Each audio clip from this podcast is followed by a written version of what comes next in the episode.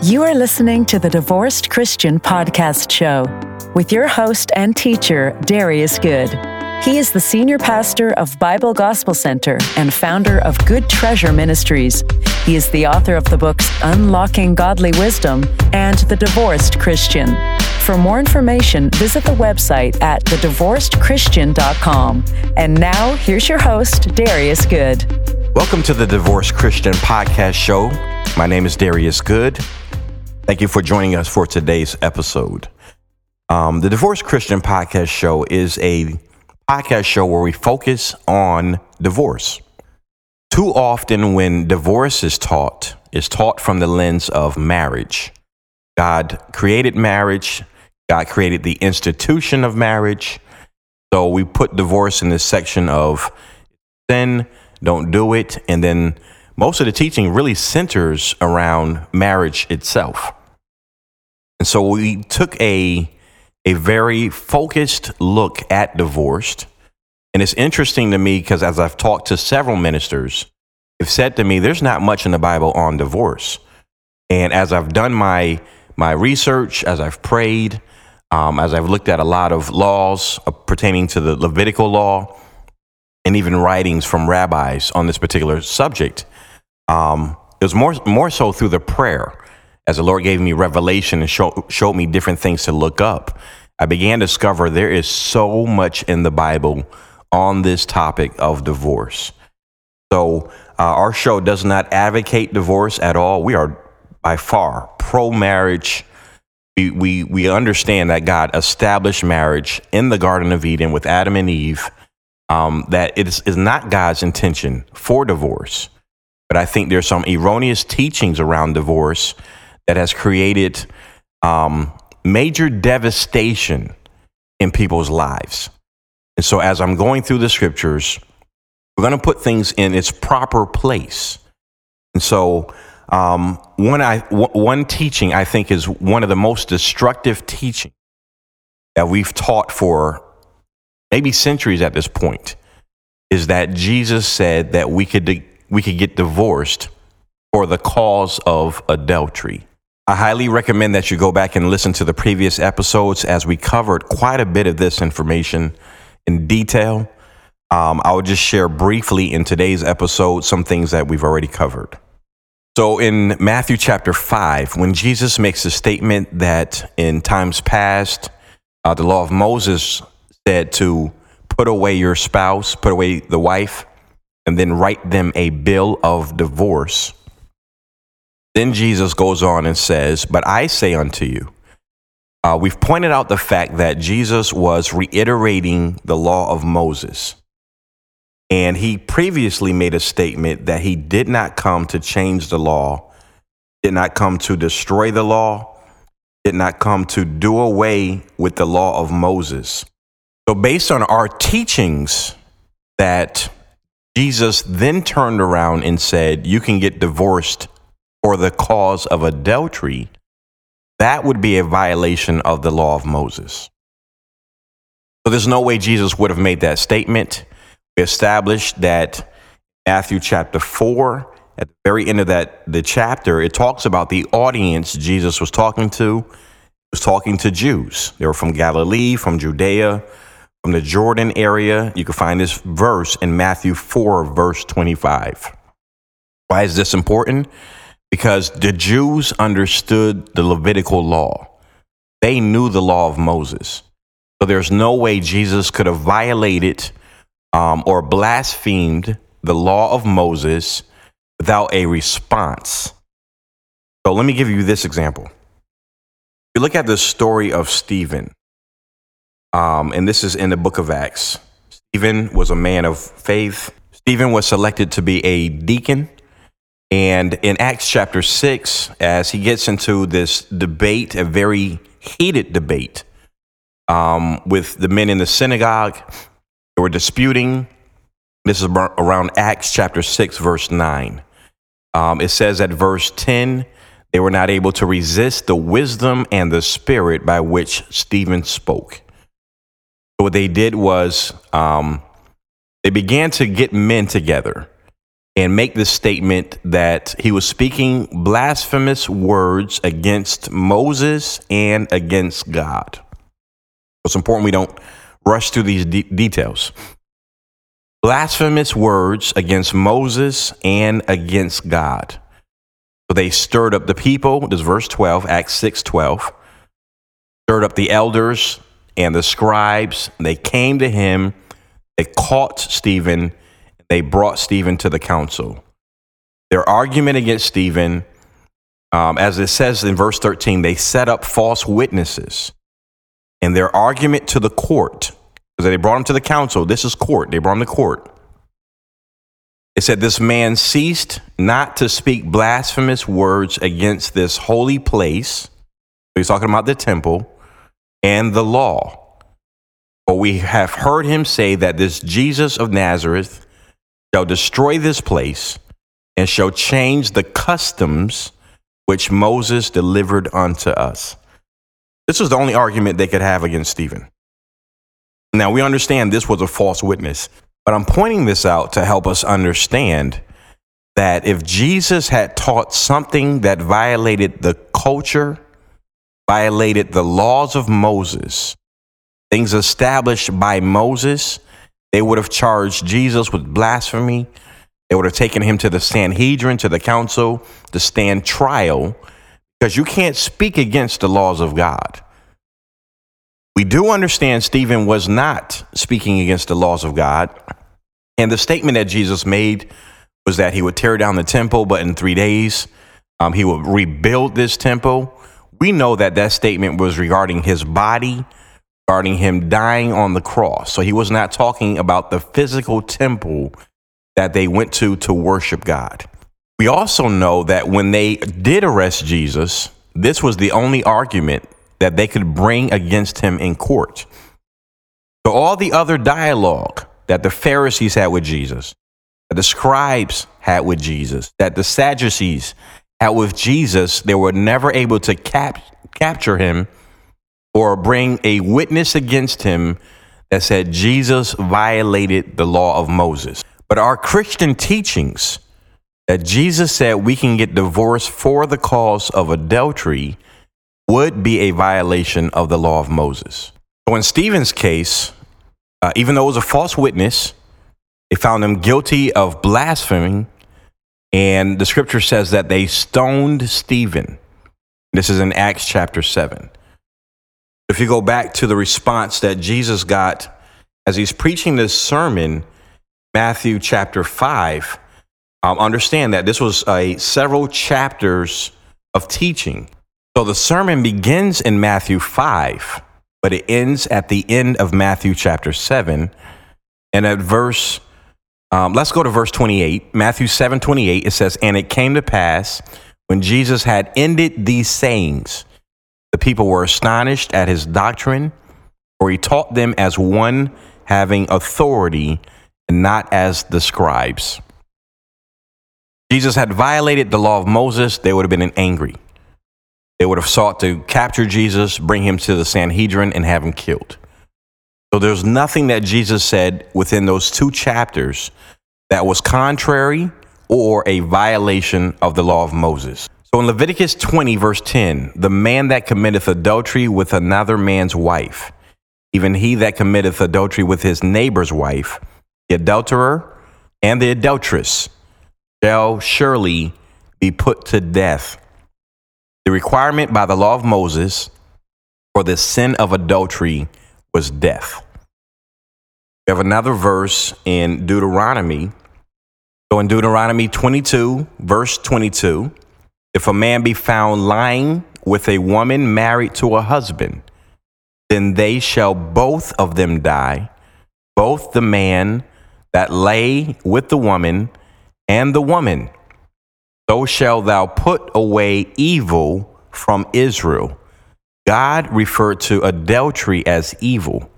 It had to be put away from the nation. It was not permitted to be uh, an act that was overlooked. Paul, who was a Pharisee, man well studied in the law of Moses, in Hebrews chapter 10, as he is explaining to the church He, he says to them, this verse uh, 28, Hebrews 10, verse 28, He that despised, that ignored, he that uh, decided they were not going to obey the law of Moses, died without mercy under two or three witnesses. We see that throughout the Old Testament. The requirement was you can't have one witness. required two witnesses, eyewitnesses to see the event, see the act that was carried out. So two or three witnesses was the requirement. There was no room for mercy. There was no room for grace. That's what Paul explained. They died without mercy. Let me show you this example because we do know that the law said to them, Do not, or thou shalt not commit adultery, thou shalt not steal, thou shalt not bear false witness. We have this list of things that God said they could not do. Now, let's look at an example of a young man that was caught in a fight. So in Leviticus chapter 24, we have the story of a Israelite woman. She has a son, and the father was Egyptian. And this son of the Israelite woman and a Israelite man got into a fight in the camp. Leviticus chapter 24, verse 10. The woman's son blasphemed the name of the Lord and cursed. They took the young man, they brought him to Moses, because they put him in ward, which means they held him in restraint. This is verse 12. That the mind of the Lord, they're not looking at the law of Moses. They're saying, God, how shall we handle this situation? They have the law there. Moses is there with them. But they're looking to God as to how should this situation be handled. Verse 13. Lord spoke unto Moses, saying, Bring forth him that cursed without the camp, that to take this young man outside of the camp, that all that heard him lay their hands upon his head, that all the congregation stone him. Thou shalt speak unto the children of Israel, saying, Whosoever curseth his God shall bear his sin, and he that blasphemeth the name of the Lord shall surely be put to death, and all the congregation shall certainly stone him, as well the stranger, as he that is born in the land, when he blasphemeth the name of the Lord, shall be put to death. So understand what just transpired. This young man blasphemed, he cursed. Several people heard him. God required those that heard him to place their hands on this young man's head. So they walked past, touched his head, and then the entire congregation, even those that were strangers among them, the non Hebrews, all were required to stone this man to death. God did this purposely sending a message to the entire nation, the entire congregation, that when you break a law, thou shalt not. This is how it was handled. What I want you to notice is that they did not provide room for mercy. There was no mercy. The young man could not say, Let me provide a sin offering. There was no back and forth. God said, kill him.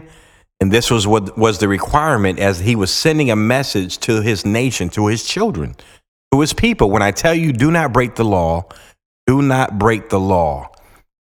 At Leviticus 24, verse 23, Moses spoke to the children of Israel that they should bring forth him that had cursed out of the camp, stone him with stones and the children of Israel did as the Lord commanded Moses. In Deuteronomy chapter 31, verse 12, what I want us to notice about this verse is that the entire nation of Israel knew the laws. Not just the Pharisees, not just the Sadducees. Those were men who had given their life to the studying of the law. They're like uh, lawyers, attorneys, they were judges amongst the nation of Israel. These were the elders, but the entire nation knew the law. Deuteronomy 31, verse 12 gather the people together, men and women and children, and thy strangers. that is within thy gates, that they may hear and that they may learn and fear the Lord your God and observe to do all the words of this law. Deuteronomy chapter 32, verse 46. And he said unto them, Set your hearts to all the words which I testify among you this day, which ye shall command your children to observe to do all the words of this law. What do you think they were learning when they would go to the temple as they're reading from the Torah? They're reading the laws of Moses. The nation of Israel was not ignorant to God's law. Their lifestyle was not like many of ours today who do not know the laws of their town. We don't know the laws of our, our states. We don't know the laws of our country. So we go to court and then we have this eye opening experience as judges and attorneys are saying that's not how that works. We don't know our laws. They were not permitted to be a part of the nation of Israel and not know the laws. Even those that came in as strangers, God said, treat, treat, uh, treat them as one born among you. Now, the strangers were required to, to learn the law. There's one verse where it says that the stranger, there's one law, one law for the stranger and for the Hebrews. They all had, there was not different laws if you were not a citizen. If you're going to join, these are the laws, these are the customs, these are the practices established by God that we cannot alter, we cannot change. And Jesus understood that. So let's uh, let's take a look at the sin offering. I think it's important that we understand this concept in regards to Jewish culture, Jewish norms, a part of their society. We understand the concept of a lamb taking the place of an individual, the hands being placed on the animal, sins being transferred. This is a part of the gospel of Christ. So, this is a concept that all of us should be familiar with that are saved because we teach that Jesus was the Lamb of God. He died on the cross in our place, in our stead.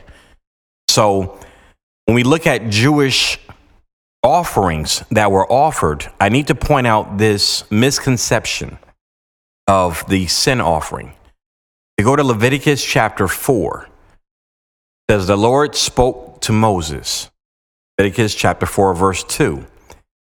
Told Moses to say to the children of, children of Israel, If a soul shall sin through ignorance against any of the commandments of the Lord concerning things which ought not to be done, and shall do against any of them, and at verse 3, he says, If the priest that is anointed do sin according to the sin of the people, let him bring for his sin, he hath sinned, a young bullock without blemish unto the Lord for a sin offering. We have this list here that explains um, if if the categories of if this type of person sins, this was the requirement to be brought for a sin offering. So what I want to explain to us, there's two things I need to explain. Leviticus 4 breaks it down into four categories. The first was an anointed priest that sinned. That's at verse 3, Leviticus 4 3. If a priest that is anointed do sin according to the sin of the people, then let him bring for his sin. So in this case, we're talking about anointed priest. There was a requirement um, of, and there explains what animal to bring and how that animal was to be killed. Let's go down to verse 13. If the whole congregation of Israel sin through ignorance, and the thing be hid from the eyes of the assembly, they have done somewhat against any of the commandments of the Lord concerning things which should not be done and are guilty, when the sin which they have sinned against is known, the congregation shall offer a young bullock for the sin. And once again, it goes through the details of what they're required to do. Verse 22 When a ruler hath sinned and done somewhat through ignorance against any of the commandments of the Lord his God concerning things which should not be done, and is guilty, or if his sin, wherein he hath sinned, come to his knowledge, shall bring his offering a kid of the goats, a male without blemish, and it goes right through the list. Jump down to verse 27. If any one of the common people shall sin through ignorance, while he doeth something or somewhat against any of the commandments of the Lord concerning things which ought not to be done and be guilty, or if the sin which he hath sinned come to his knowledge, then he shall bring his offering, a kid of the goats, a female without blemish. They had to, were required to bring different animals depending on which category you fell into.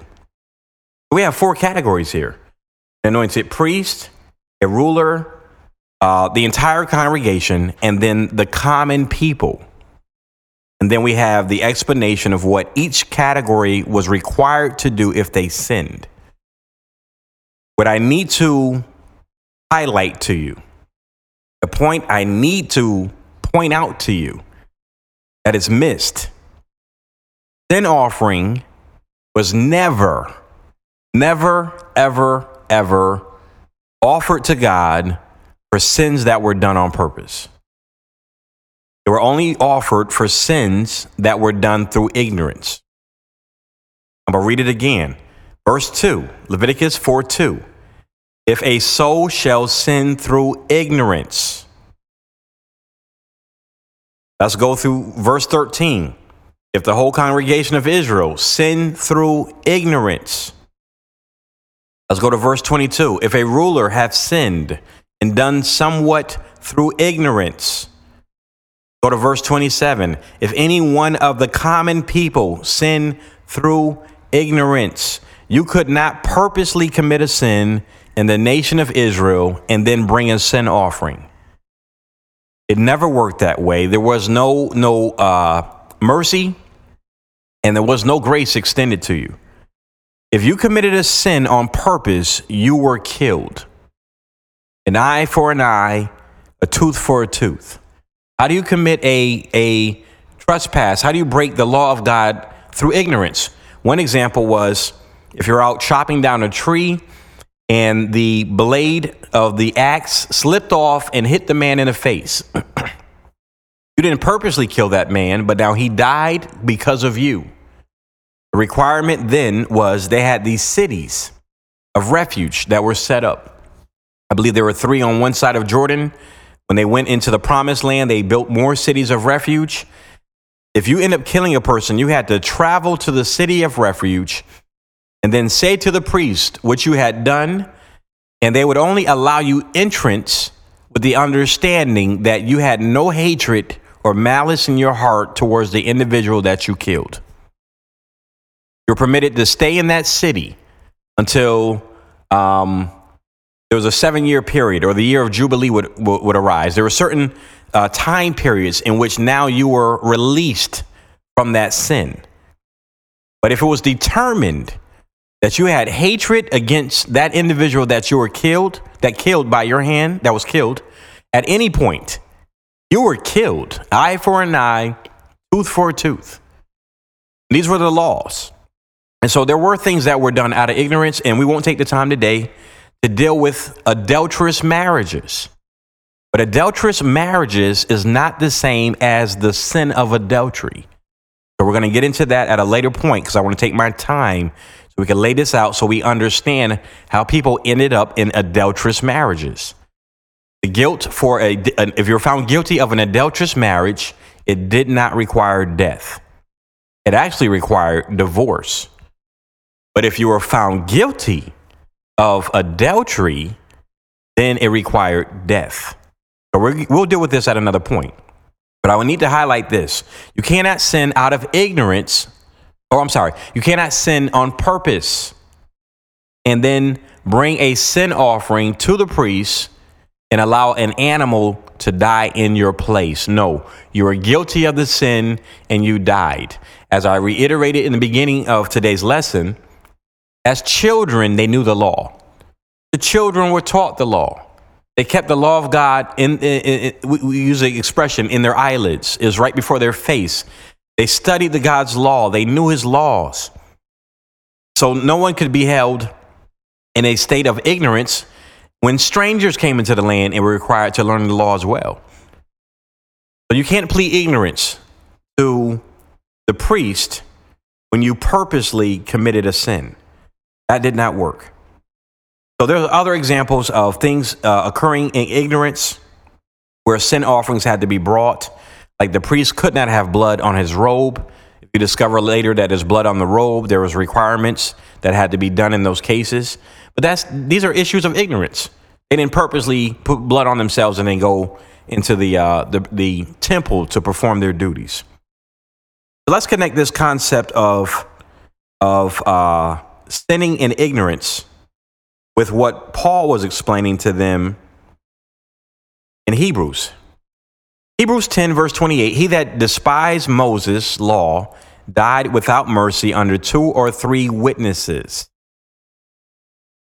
That's verse 28. But Paul said at verse 26 if we sin willfully, keyword willfully, if we sin willfully, after that we have received the knowledge of the truth. But now I'm willingly sinning after I've come into a place of truth and understanding. There remaineth no more sacrifice for sin. I know we believe that through grace, God's just going to keep forgiving me. It doesn't work that way, not when you come into a place of knowledge and truth. Jesus cannot be crucified afresh. We can't treat Jesus' blood as a unholy thing. Keep, keep sinning and saying God's going to forgive me. It doesn't work that way. It didn't work that way then, and it doesn't work that way now under grace. Thank you for joining us. Join us again on next week. Be blessed. You have been listening to the Divorced Christian Podcast Show with your host, Darius Good. This was a Good Treasure Ministries production. Darius is the senior pastor of Bible Gospel Center, and he is the author of the book, The Divorced Christian. To learn more about this book and other books written by Darius, or to listen to other episodes of our podcast show, visit our website today at thedivorcedchristian.com. We pray that today's episode has brought revelation, understanding, and healing. Please like, share, and subscribe to our podcast show. And until next time, be blessed.